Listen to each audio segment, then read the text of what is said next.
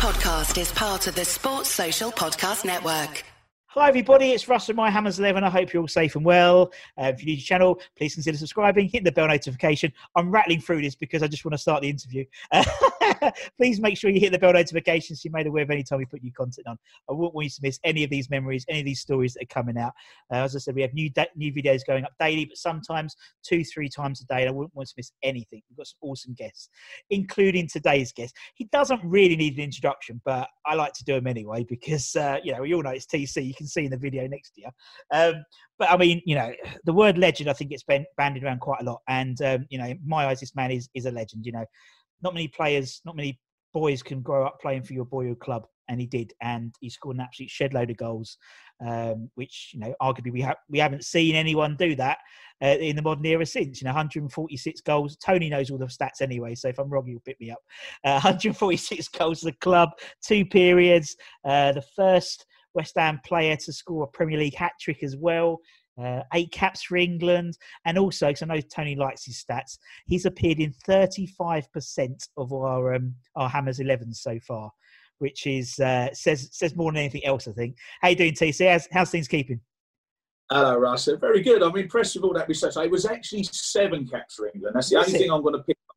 Seven caps for England, but uh, yeah, I'm very impressed with the stats here. And uh, um, listen, I don't like to be called a legend. Like I'm, I'm No, TC. You, you just call me TC, Russ. I'm, I listen. I'm a fan who played for the club, and I'm now a fan like you. So it's, Yeah. that's that's where we are with things. But You can, like yeah. West Ham's my club. Everyone knows West Ham's my club. Anyway. Yeah, I know. And and usually what I do with with with the sort of the ex players is I say, uh, you know, why did you play for West Ham? But obviously, I sort of already know why you play for West Ham. So I'm going to go back a step and why why is West Ham your club? How did it all start for you? Your West Ham sort of love. Um, well, it, it goes right back to pr- pr- pretty much the day I was born, which was back in July 1965. Obviously, uh, a year later, we won the World Cup, as we all know, and uh, I was dressed up as World Cup Willie. That's how old I am. I was only 11 months old, and the mascot was World Cup Willie, and there's me. There's a picture of me as World Cup Willie, which is awful, but. Um, well, I mean, at, at, the, at the time when I was born, my, my family were living in East Ham. You know, a lot of lot of our families originated, as we know, from the East End, and I was no different. Uh, Mum and Dad, West Ham fans. Nans and granddads, West Ham fans. Uncles and aunts, West Ham fans. Yeah. Um, you know, my uh, both my granddads, I think, were at the 1923 FA Cup final, the famous White Horse Cup final. Uh, my great uncle was a founder member of the Supporters Club at West Ham, so you know to say it runs through the blood is a bit of an understatement. And uh, most importantly, I was born in West Ham, so I've now got my passport. Every time I go abroad, I open the page. It says there, birthplace West Ham, and that will never ever be taken away from me. So, um, yeah, I mean, just just born into a mad West Ham family, really. And um, you know, I think I probably would have about. I think the earliest game I could sort of remember going to was about in the early seventies. Uh, I think seventy two, and we we was at home to Forest, and my dad took me on the old North Bank, and obviously I was very small. I'm still small now, Russ, as you know, but um, you know I was very small at the time. Probably took a Yeah. crate with me. I mean, chucked me down the front of the North Bank, and um, yeah, we won the game four two. I do believe my hero Pop Robson scored a couple of goals that day, but um, I, I don't remember much about it. But it was it was like a like a bug. Like once you've been, it was like, oh, Dad, when we when can we go to the next game? And I'm sure many people sort of listening to this interview would feel the same. That you go there, you sometimes you're taken against your will, like whatever you you go to a game, don't you? And then you, you get the bug, and it, it, Yeah. it stays with you for the rest of your life. And you know, I think as a as a West Ham fan, we all do different things in life, and obviously professionally, I had to make certain decisions. But you know, personally, I don't think if you're born a West Ham fan, you don't ever change for the rest of your life. You were always a West Ham fan. Yeah, no, totally. And, and you're right. I mean, that's what comes through. In, we've interviewed, I don't know, 60, 70, it's about 60, 70 people so far. And football is the is is secondary to is the experience. And as you said, you can't remember the game, but you remember going there, you remember being crushed down the front and the, the smell of the peanut sellers and the and the big, you know, the bands and uh down Green Street, all the smells coming out of whatever's meat's being cooked. That's that's what Yeah. that's what it means. And um, Yeah. I'll tell you this. I'll tell you a story because I've got twin boys, and obviously, I, I, it was really important to me that my Yeah. boys were West Ham, all Yeah. the kids when they were young and everything. And uh, I didn't take them over to West Ham until I was about seven. And uh, by this time, this would have been 2003 when we got relegated with the All Star team. We got relegated with, and with the Championship. And I think the first game I think was at home to Wigan. So I've taken my boys to the first game. And uh, anyway, I looked round after about 20 minutes, and they were sitting there with their Game Boys like that, not even not even looking at the game. And uh, anyway, I think we lost it. I think we lost three 0 or three one at home to Wigan. It was an awful Yeah. display, one of those. And, and my, my son Bill looked at me and he went, "Dad," he said, "Do West Ham always lose?" And I looked at him. I went, "Bill, that's that's not the point. That's not the point. We're, you're a West Ham fan. You're a West Ham boy. You're coming to the games whether you like it or not. It's not about whether they win or lose. It's about going to the game." And it was one of those conversations. But Yeah. I'm pleased to say they're now 22, the pair of them, um, and uh, they're both mad West Ham fans, which is great for me. Yeah, exactly. No, I, I my my story is very similar um, to your boys. I think yeah, it was. Uh, I think we played. It was sort of early '90s when I started going then, and uh, yeah, I think we played Oxford United, and I think Oxford scored after about 30 seconds. And I remember my granddad turning to me and go, "That's it." Get used to it. And I didn't believe him at the time because I was like a Yeah. glory hunter. I was a glory hunter. I came when you know we got promoted in ninety, you know, the '92 season. So I, I was a glory hunter. But uh, no, it's uh, it's so true. Yeah, but I mean, I'm the same. You know, I remember my my daughter. You know, she's not. She's only just started getting into the. She's eight now. She just turned eight last week, and um, same birthday as Bish, by the way. Um, and uh, Yeah. and she's she wasn't really into West Ham. She knew I'd daddy would go to football and come back. But as soon as the emergence of the West Ham women's team, she's now taken an interest. We've been to Rush Green a couple of times. She loves it. Brilliant. So yeah. Good. It's great fun. It's great fun. So I'm trying. I'm trying. You know, she's a girly girl, but every so often she'll like put a kit Yeah. on. And go, Daddy. Okay, yeah, yeah. So I'm working on her. I'm working on her. But it's difficult because I, 'cause I can't work because I'm working there. So it's difficult to to have her to have her there. So it means my wife has to take her, which will never happen. So um, sometime you never know. Um, so obviously, you know, I mean, everyone asks the question, time, but it's true. What's it like playing for your boyhood club? Um, well, it's, it's, I can't really answer the question because I, I mean, I could listen, I could waffle on for the Yeah, next three hours trying to explain what it felt and, you know, particularly my debut as well because Yeah, um, I, I was I was I was just a mad fan. I, Yeah, I, yeah, I yeah, travelled, travelled the country. You know, I was I was a 13, 14 year old lad, and I would get on the old special trains back in the, the 70s, and you know, invariably there'll be someone pulling the emergency call, or the, you put into a station and the doors were going, and there was all sorts of things going on, and there was always a, a fight of some sort going on with. But you know, I, I didn't I didn't go for that. I listen, I was only a kid. I was a 13, 14 went to watch the football. I, I was just obsessed with the football. And I mean, it, it sounds mad now. If you look back and you think your mum and dad let you get on a train at 13 years of age. And you know, I was at the um, the infamous Newcastle game where we played up there in 1979, I think it was, and they threw a petrol bomb at the West Ham fans. And you I, I, spent the whole game with a program on my head, so I, because all the stones and rock, Yeah. rocks and bricks over, and all I wanted to do was watch the football. I wasn't interested in anything else. yeah, So, but you know, but it, I, I, it was crazy for me because at the same time as I was being a mad fan, I was also developing as a footballer, and Yeah, I, I got spotted by West Ham as a schoolboy at twelve, and then I just progressed through the academy and everything. And and I, I think I think they had high hopes for me, but the, the, the, the, thing they always said was he's too small. He's never going to make it. He's always too, he's too small. He's too small. And that was it. He's a good goal scorer, but he's too small. And funny enough, I used that as a as a weapon for myself really because the more people said it and my dad used to take great pride in telling me oh yeah they've said you're too small again and the more they said I was too small and I was not going to make it the more it inspired me to actually go and do it um, but you know to to be as um, a 15 year old who went to Wembley um, to watch West Ham in the 81 League Cup final um, you know fantastic performance by the lads we lost in a replay that I went to both the games and I was 15, and then within pretty much 18 months, Yeah, I'm making my debut. Yeah. And, you know, to go from being a fan to all of a sudden, like, I- you know, I've got Parksy in goal, and you know, Paul Allen who played in the 80 Cup final, and you know, good power of mine, and Alan Devonshire and Alan Dickens, and all these players. You know, it was just incredible for me, and you know, to score on your debut and beat Spurs three 0 it was just. Yeah, you, you, if, if you if you get look, I've got a blank bit of paper in front of me. Look, that's Yeah. that's my research, my team, my West Ham team. Look, absolutely nothing. But what I was going to say is that if you gave me that blank bit of paper now and said, write down what your debut wants Yeah. to be like, what, how you want your debut to go, I would write down exactly how my debut went. I wouldn't put anything else. It was just a phenomenal day for me, and uh, you know, people always say, what, "What's your what's your favourite goal?" And same answer. My first goal for West Ham, always, always my favourite goal. Has to be. It's like tick, tick, tick, isn't it? It's like yeah. People said it's more of the Rover stuff, and it really was.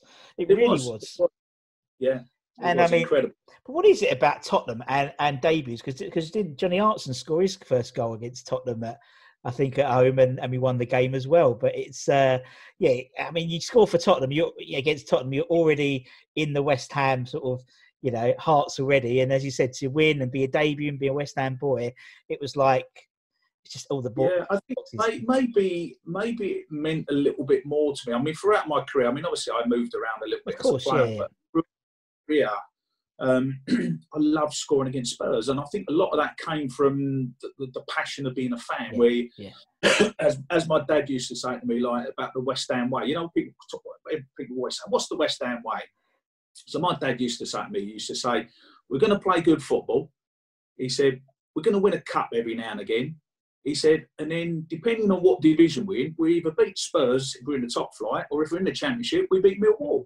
And that was my dad's that was, and if you think about it, it is a very simplistic view of being a West Ham fan, but it is, and, and I, I grew up on that. So whenever West Ham played Spurs, whether it was at home or away, I was at the game when David Cross scored four goals at White Hart Lane. I win as a fan, and that was one of the best nights I've ever had as a West Ham fan. For to win four 0 at Spurs and, yeah. and, and that one player get you know psycho to get the four goal was mm. just incredible. So I think what, what I'm trying to say is that so throughout my career, I had that burning desire to beat and get one over Spurs. And yeah. I'm, you know, I'm not saying he maybe played better against Spurs than other teams, but it, there was always that passion yeah, as a West Ham no, fan there. And I think the local boys, you know, the likes of Potsy and you know others that were in the team at the time, you know, you try to get that into the other mm, players. That look, mm. come on, you know, I know Nobes does it now. Mark exactly, yeah, and and you know, you know, I mean, we we quit three three point lane, yeah, I know you're not from round here, you might be from another country, but this is our big game. The fans really want us to win this game, and I think that still goes on now, which is great. Yeah, no, you're, you're totally right. And I said, yeah, three point lane is, you know, it was written in the stars that we were going to score the first goal there and we was going to beat Tottenham at, at their new ground or the new ground. Yeah. You knew it was going to happen. And yeah, it's, uh, uh and, and, Tottenham fans who was exactly the same when, when West Ham turn up, they, they, they hate it. Yeah, but that's the beauty of football. Isn't it? We love you love to have your teams that you want to get one over, and you know, listen, without a doubt, Spurs are one of those.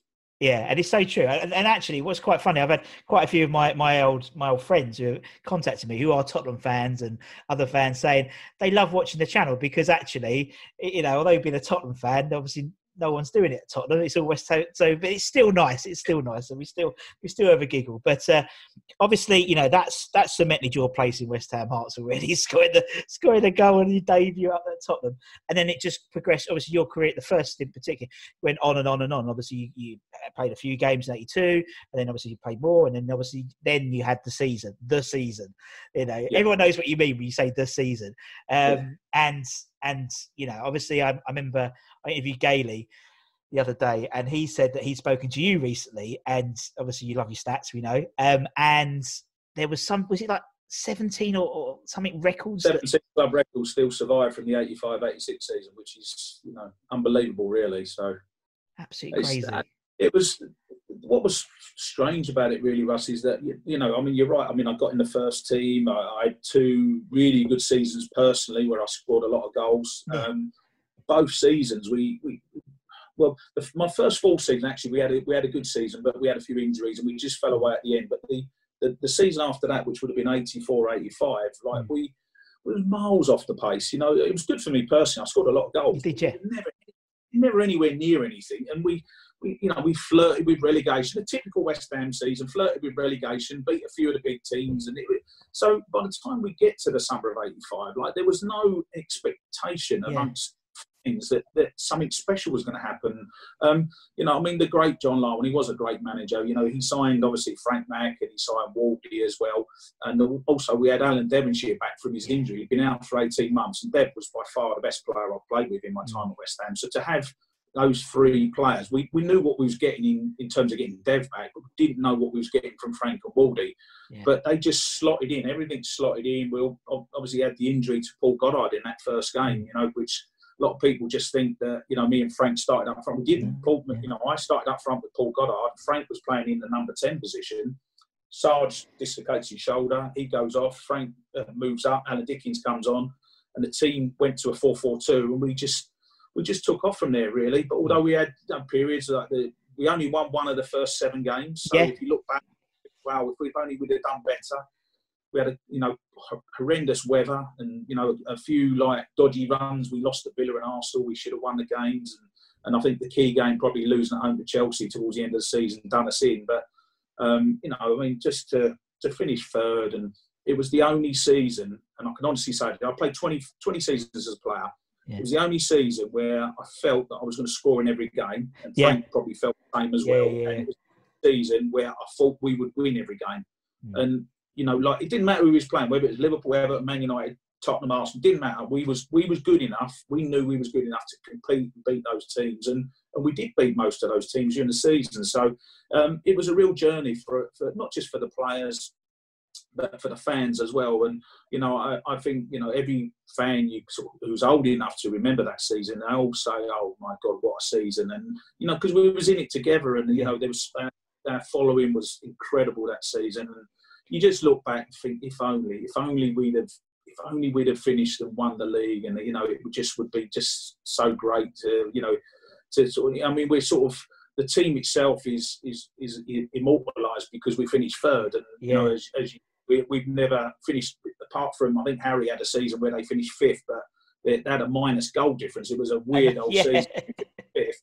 But apart from that, I mean, even you know, this sums West Ham up. You've got Moore Hurst, Peters. You've got Lampard, Bonds, and Brookie, and we still couldn't finish inside the top six. You know, with those world-class players. So, you know, it just puts it in perspective of what a, a special, special season it was. Yeah, no, you're totally right. You're totally right. And I- and uh, talking to talking to Macca the other day, and he was saying that you know you two would have would have bets. You know, who's going to score the best goal that day and stuff like that. And it's like the, the confidence in that team was phenomenal. It's like I'd love It a bit of that now. Yeah, I know. Well, you- had two players that were on the top of their game up Yeah. front in terms of scoring goals, and then you, you had the quality behind. And you know, Dev was brilliant. Wardy was just a fantastic player. You know, Alan Dickens had the season of his life, and you know, defensively, we had, we had the world's most expensive goalkeeper at one stage. Yeah, Parkes. exactly. Yeah, You had Ray Stewart, Alvin Gailey, you had Wally or George Parris at left back, and and then you had Geoff Pike or Neil Orr in midfield, and you know, the nine of that eleven pretty much played every game that season, and yeah, I, I, I always liken it to the, the Leicester season of about four years ago when they won the Premier League, and they was it was very similar from the point of view they had a very settled team, Mm. no injuries, no suspensions, no distractions with Europe, and you know, and, and and they just went on a run, and and everyone fell to one side like that, and they just went straight down the middle, Leicester, and we did a, a similar thing, but I think I think we just got tired towards the end, and as I say, there was a couple of blips, and it just cost us really, you know, Yeah. but it was it was great, you know, to to play up front with Frank was a, was a real joy, and we had, we had you know, despite being very very different characters, we had such a such a laugh, and we're still great mates. I spoke to him this morning, you know, we we get on really really well, and uh, we had we had a great time. yeah. No, you're you're right. And obviously, your points tally the season before you would have won the league, or something like that. That? wasn't What's it? the the points tally you had um, at the 85, 86, if that was the season before, you would have won the league. Was that, is like that true? Yeah, I think so. Yeah, yeah, yeah. Frank Frank came up with that stat. I don't know if it's true, but uh, if Did not, he? I'll blame him. Yeah, I wouldn't believe. I wouldn't believe Frank on stats if I was you, Russ. If that was coming from you, I'd believe it. Not from Frank, no. Like, how, on, how on earth would Frank know what went on the season before? He, he, he, Frank lives day to day. There's no way he knows that stat. If it's true, I'll be astonished. Oh well, well, it, well, it is what it is, and you know, and then obviously, obviously, the following season, you had your best best league tally, wasn't it, in terms of the 86-87 season? You know, you, you were banging them in that season, weren't you, as well? So it's almost like you know, you're it's you know that like they have players who progress as progression.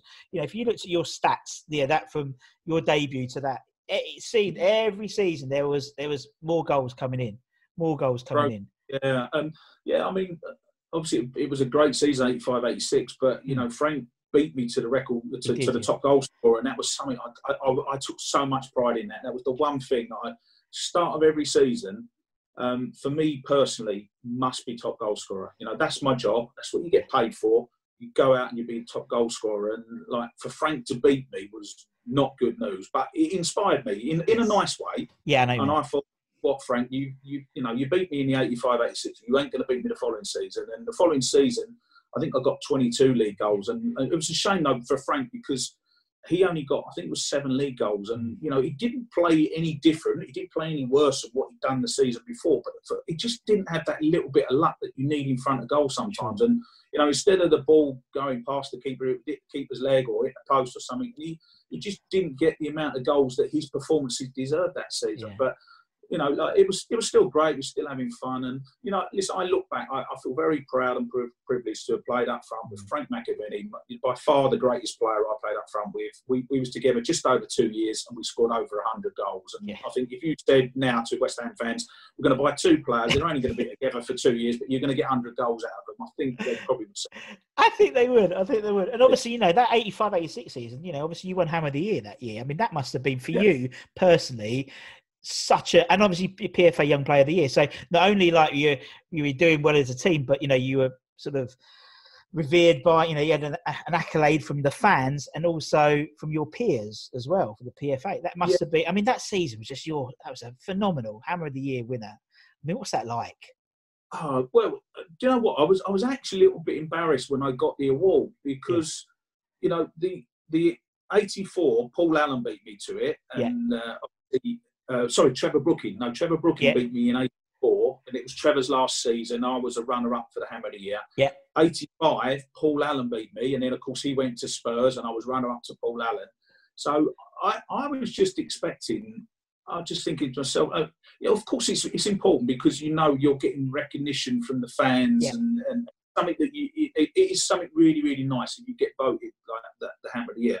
But I'm thinking when it would come round to the end of the season, I'm thinking there's no way that anyone other than Frank can win this because he'd come down, he'd made such a, a difference to the team. He, made, he, was the top goal scorer and he, would had a phenomenal season. And it, it, wasn't just his goal scoring; it was it was what he brought to the team, his overall game. And I was learning from him, and he was inspiring me.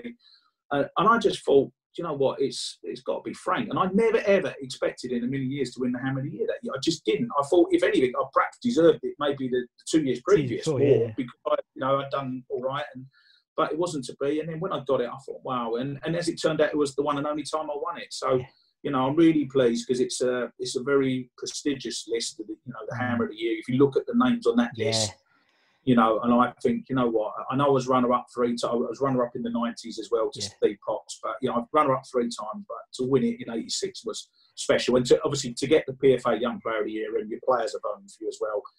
Uh, you know, it was just great. It was a, just a slight shame that I didn't go to the Mexico World Cup because that was yeah. obviously the 86 year and the Maradona handball and all that. But if you look at the quality of strikers England had at the time, you know, I was just a young 20 year old who, who'd had a good season, and I, was, I suppose really I was never going to be on the plane. There was a little bit of talk about it, but in the end, I never made it. And then, of course, I got in the squad at the start of the following season. Yeah.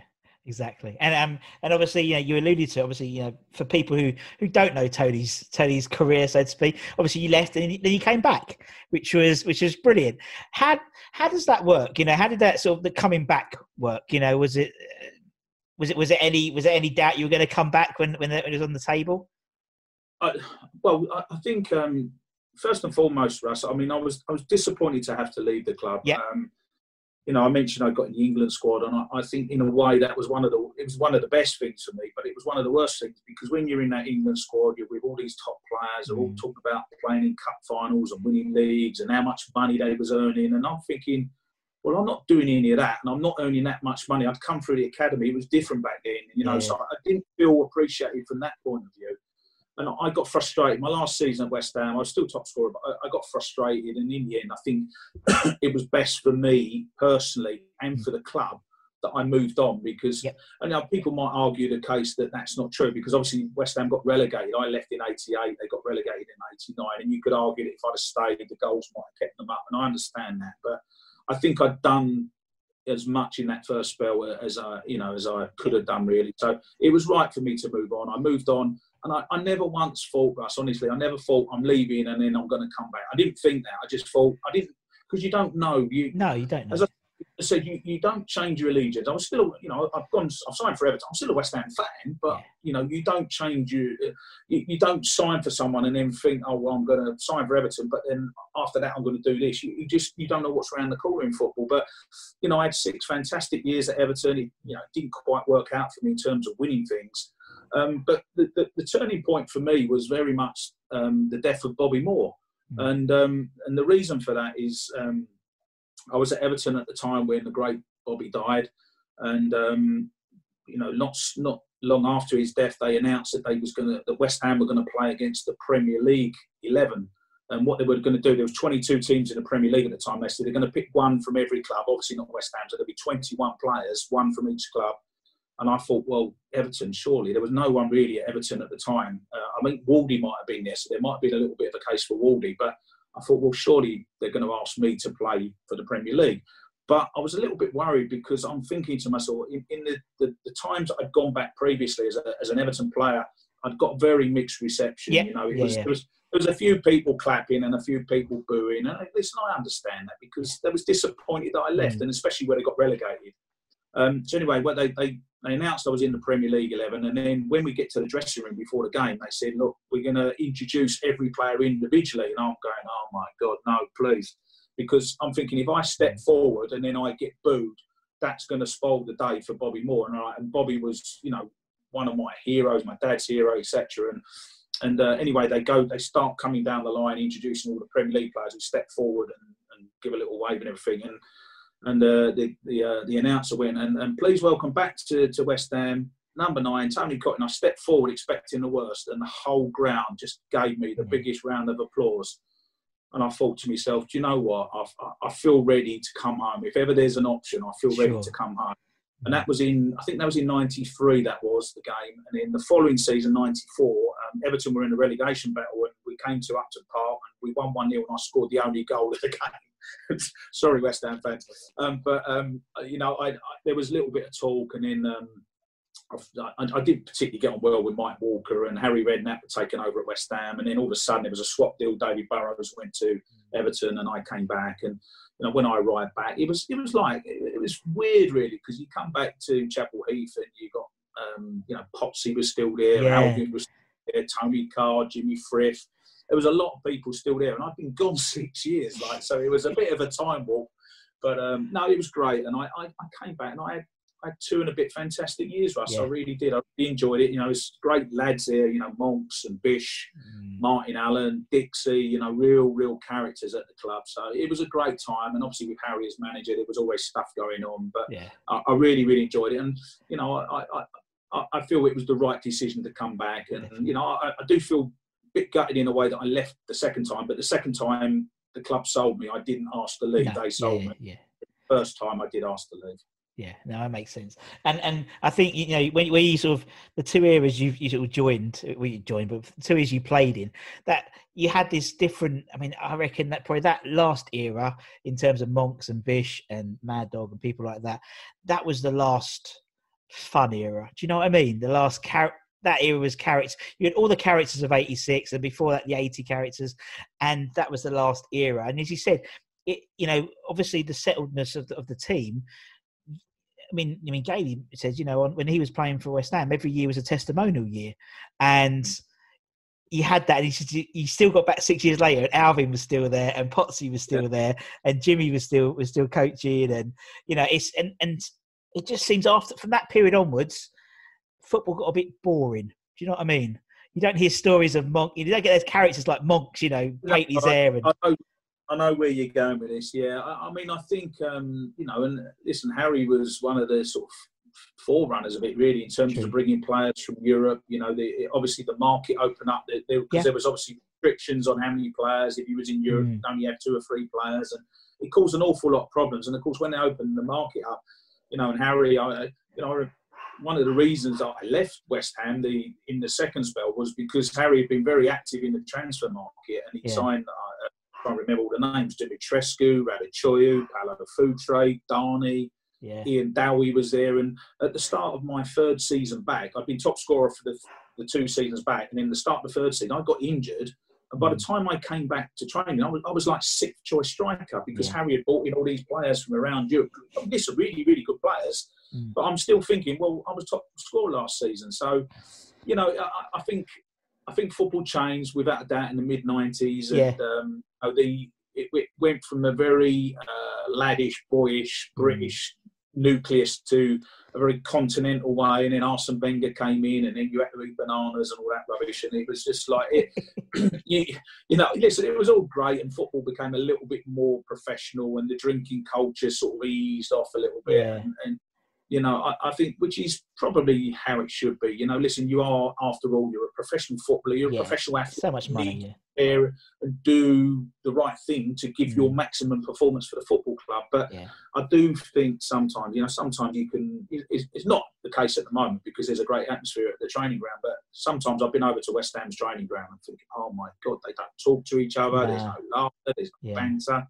And, and that was how you got through your training because you, you only trained to be, to play on a Saturday. You know, I, I, I, I didn't really enjoy training. Now, uh, for me, if you if you could have said to me, "Well, you play Saturday, go home, put your feet up, and come turn up on Saturday," the following Saturday, I'll go, "Yeah, thanks very much. I'll have some of that." I didn't I didn't want to train. I didn't really enjoy training, you know, especially after you know when you get into what the end the the, the um the end of your career where Mm. it's it's hard work. You get into your thirties and you're, you're getting tired and everything. You don't want to train. But you know you have to do it, and uh, you know that's, that's just how it was really. But um, yeah, it's a shame. I think the characters certainly disappeared a little bit, and football now is much more athletes trying to be footballers, whereas Yeah. we was trying to be athletes. I think that's probably the best way to describe. it.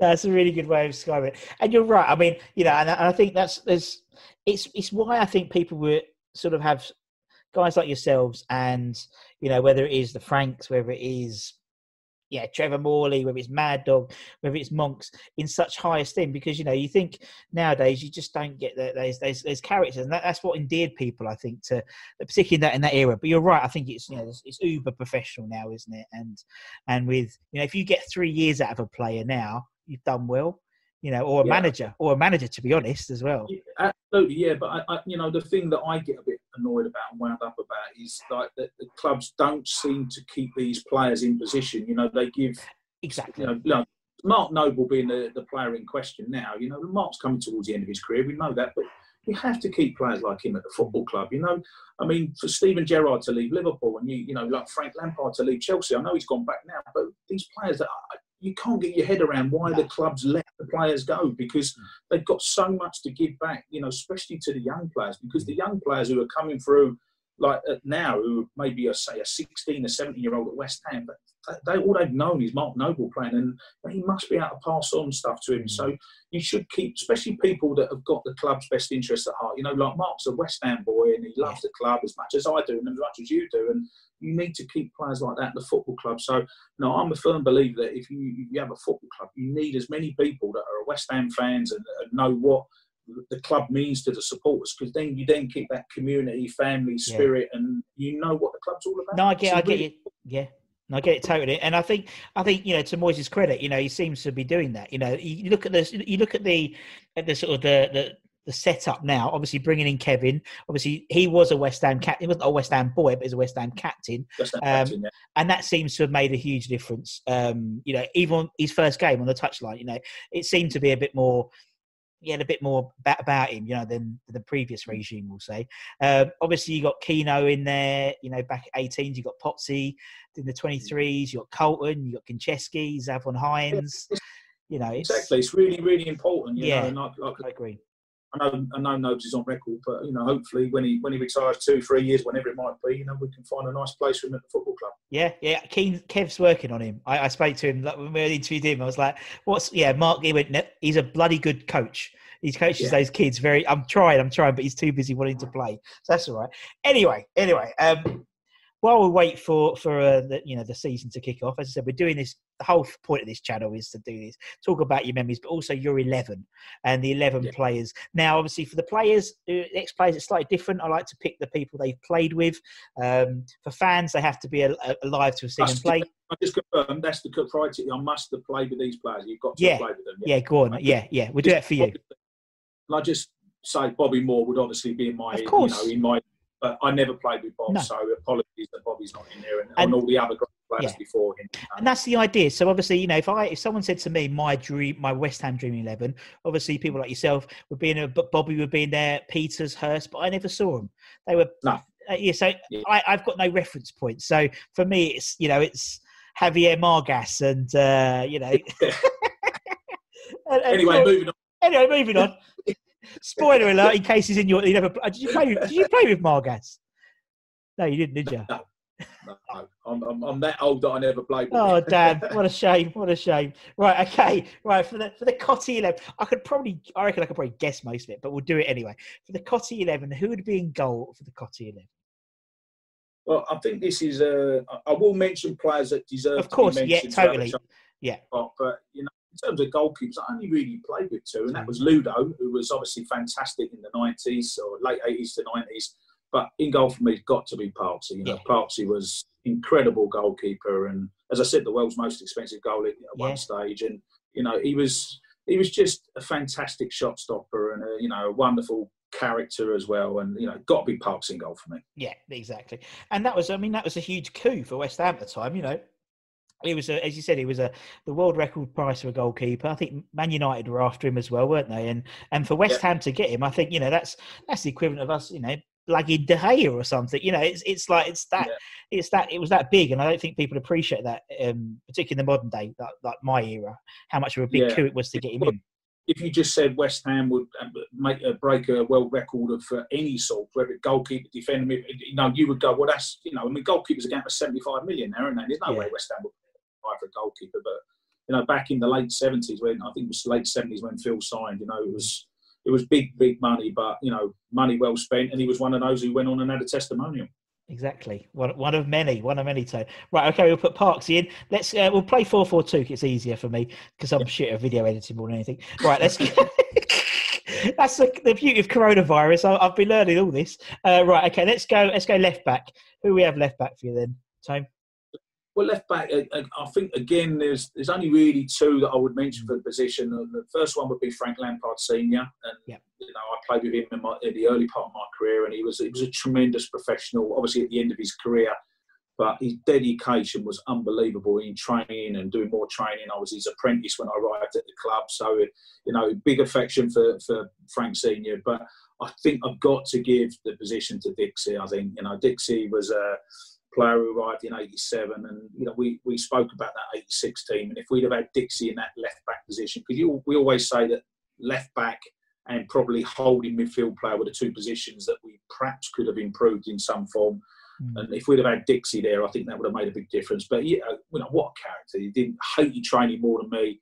We used to jog around at the back in the warm up and just talking about all sorts of stuff. He he'd drink a can of coke and go out and smash balls round, and no warm ups, no stretches, nothing. And and he was he was a tremendous footballer. You know, I mean, listen, I, obviously in terms of his temperament and getting sent Yeah. off, and all- yeah, I, I get that. But if you take that away from Dixie, you, you don't get the same player. And you know, I think you know people say could he play more than Of course he could. You, know, you just have to modify your game and you know let your technical ability show. And the fact he signs for Liverpool tells you everything. You know, he was a tremendous back.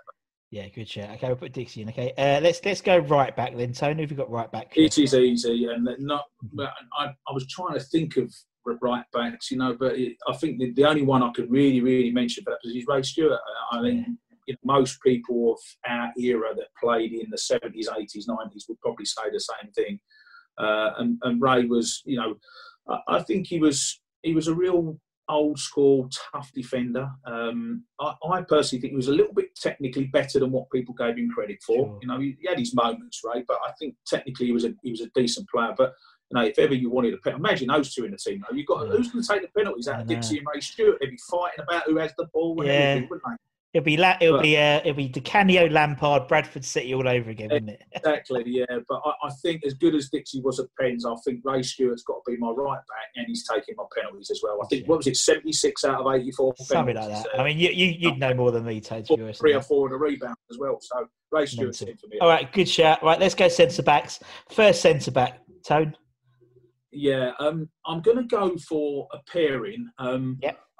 I think really I should put Bonzo in here at centre half because I grew up watching Bill at centre half. But Bill was such an adaptable player that you could put him wherever you want. And I think Sure. for my team to work, I've got to go for a partnership as opposed to the legend that is Billy Bond. So I'm going to leave Bill to later. So that means I've got to go for the 85 86 pairing, and that's Alvin and Gailey Yeah. and uh, again two different characters you know one mad scouser and one mad londoner really you know and you know, Gailey's one of my best pals, and he, he was he was he was a tremendous footballer, Tone, and I, I think.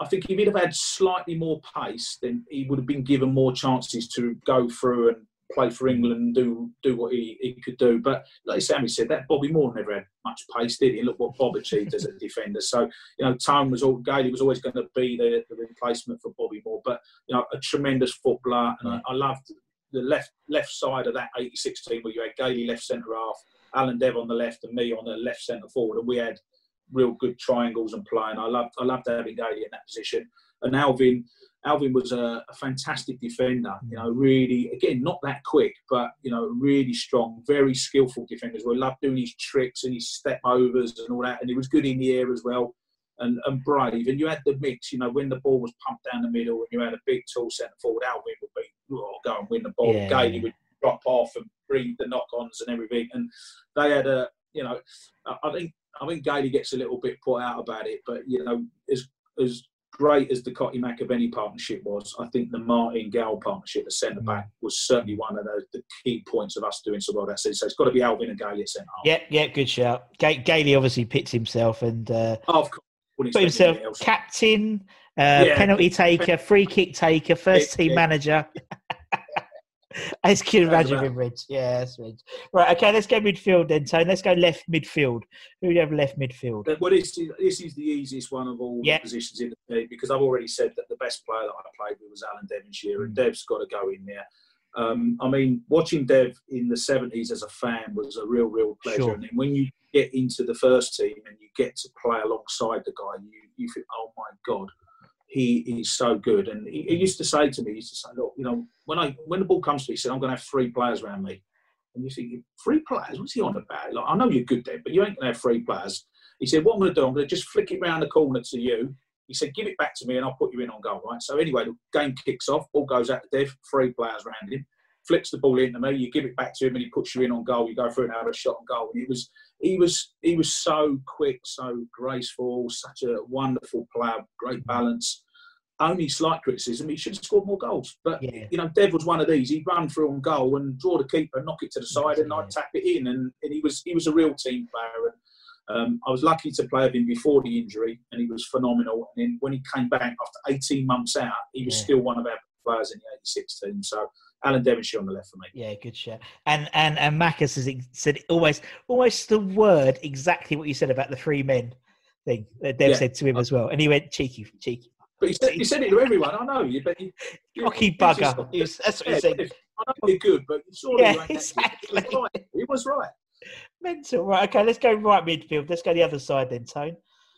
Yeah, again, this is quite a, a, an easy one for me because um, I was lucky I played with him at West Ham and at Everton as well, yeah. and I think that's got to be Wardy on the right hand side. And you know, he he does well, Wardy, because he makes me feel tall and that takes some doing. Uh, he, he's about two inches shorter than me, but um, that counts. There's some, something about the Scousers. I think you know he, he, he was so brave, and yeah. you know, to the point of you know because when we used to play like Forest and we're playing against Stuart Pearce, and I'm thinking, listen, if the ball goes anywhere near Stuart Pearce, I'm not going near him. Right? Those Pearson can have the ball, he can do what he wants. I'm not going near him. He might tackle me, he might he might sort of crunch me or something, but Wardy actually got off on the on the battle of, of playing against Stuart Pearce. he crunched Stuart Pearce, he'd kick him, and they some of them, some I'm going, oh my god, this is awful. Like, and that, Wardy loved it, and he yeah. was like, he was about six inches smaller than Stuart Pearce, and he.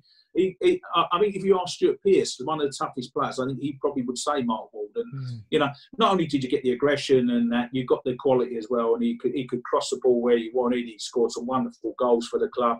And uh, like I say, I, I, was lucky. I had him at West Ham and Everton, so Walden's yeah. got that. One. Yeah, yeah, definitely. That's a good shout. Yeah, that's, that's, a, that's a really good one.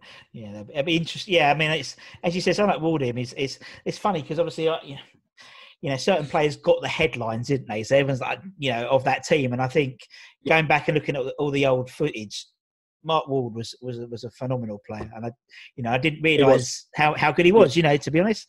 Um, yeah. Right. Okay. Exactly. Paul Allen as well, Russ, because I think Paul Allen yeah. would have been the only one right side of midfield who could perhaps have given Wardy a run for his money. So I should mention Ollie because he was a really good player for West Ham. Yeah, good chat. Okie dokie. Right, we'll put put Wardy in. Okay, let's go in centre midfields then, Tone. Who are we going to have in in the centres? Yeah, well, again, I mean, I mentioned I've got to put Bill in here. Bonzo's yeah. got to be my midfield player. Um, you know, I, I, think you could put him centre half, right midfield. I think he was yeah. top goal scorer for West Ham one season. He was just he, he was just an ath- incredible athlete. Bill was, and but he was.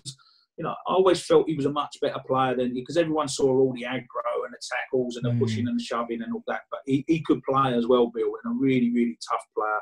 And I think I'd have him just sitting in front of Alvin and Gailey and just protecting those two. So Bill's got to be in there.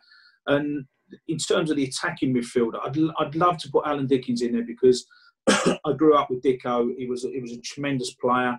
Um, we had a great understanding, me and Dicko, like almost a telepathic, you know, where I, I run and he put me in and everything. So I'd love to put Dicko in there. Um, I also should mention uh, Bish, who was a wonderful player in the 90s. Yeah. I love playing and John Moncur was a great footballer as well. So I played with some real talent in that yeah. Geoff Pike was a very underrated player who could have been in the holding role. But I think I've got to go Billy Bonds and Trevor Brooking. I think, you know, I mm. can't have a West Ham team without the legend that's the Trevor. And, um, you know, I, I only played one season with Trevor, which is why I always say, I always add the caveat, I always say the best I played with was Alan Devonshire, but I only played one season with Trevor Brooking because yeah. I think if I'd have played more seasons with Trevor, yeah. I think possibly Trevor might have got the shout. But no, that that last season of Trevor's was my first full season, Trevor's last season, and you know, again, you you make your run and the ball was delivered perfect for you, always in the right position. You know, like uh, some players you played with, and you make the run and the ball hit you up the backside or hit you on the back of the head, and you think, well, put it in front of me, like you know. But with Trevor and Dev, it was always beautifully weighted and always there for you to hit first time if you needed to. And you know, Trev, Trev and Bill in my midfield has got yeah, to be a great. Gotta be, gotta be, gotta be. Right, okay. Up front now, we playing ourselves, Tone. Do you know what, Russ? I don't like to. I yeah. don't like to blow my own trumpet. I, you know, I, I don't. But I think if I'm picking the team, then I probably would have to because the man yeah. who's obviously going to put alongside me is Frank. And yeah. if you look at how the partnership's going to work, you've got to put the best player with the best partner. And yeah. Um, you know, I, I, think you know I should mention some of the other players I played with because you know Ian Dowie was always a, a wholehearted player in the 90s mm-hmm. I enjoyed playing up front with him. Dave Swindlehurst, when I first got in the team, was a real good, strong centre forward. and also Paul Goddard as well. I think people forget just how good a player Paul Goddard was. Mm. He was so unlucky in that season because he got injured and he was left. You know, six months before he was fit. And he, ultimately, he left the club because he couldn't get in the team in front of me and Frank, and that was you know, he was a real, real good striker. But, you know, Frank, I think me and Frank have got to be the two players up front. And if you yeah. get us in our 85, 86 form with, with those players behind us, then West Ham are going to beat everyone. No team's going to beat us in that. You know, with that team, that team will beat everyone. And the and, and not just the skill, but the togetherness as well. You know, just like yeah, and the team, yeah, the team spirit would be there. We all so got really well. You know, we still in the days we had the Christmas parties and you had a bit of fun and the, you know the end of season dinners and tours away and all that. It was, it was. Listen, it was, you know, would I like to play one day football with the money they get? Of course I would, Russ. Yeah, you know, I'm not yeah, stupid. Yeah, I'd love to be getting under grand a week to score goals up front for West Ham. Of course I would. But in terms of fun and, and the laughs and the jokes we had, like, I think I played in the right era, you know, the oh, 80s at, uh, at West Ham Football Club was, was brilliant. I, I loved every minute of it. Yeah, no, I think yeah, I totally agree. Tone, it's been absolutely brilliant. That's nice, nice, nice ending to the uh, nice ending to the video. Tone, it's been an absolute, it's been a dream talking to you. Um, yeah, one off the bucket list to be honest. Um, so thank you so much for your time, Tony. I really enjoyed it. Yeah.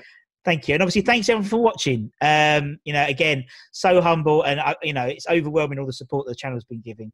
Um, so you know, please carry on, like, share, um, nominate people you want me to interview, and I'll do all that, and I'll try my best. And until next time, everybody, from me and Tony, take care, everybody, stay safe, and we see you soon. yeah, cover your eyes. We'll do it in a minute. Tony's getting excited. We'll take care. See you later, everyone. Bye bye. Sports Social Podcast Network.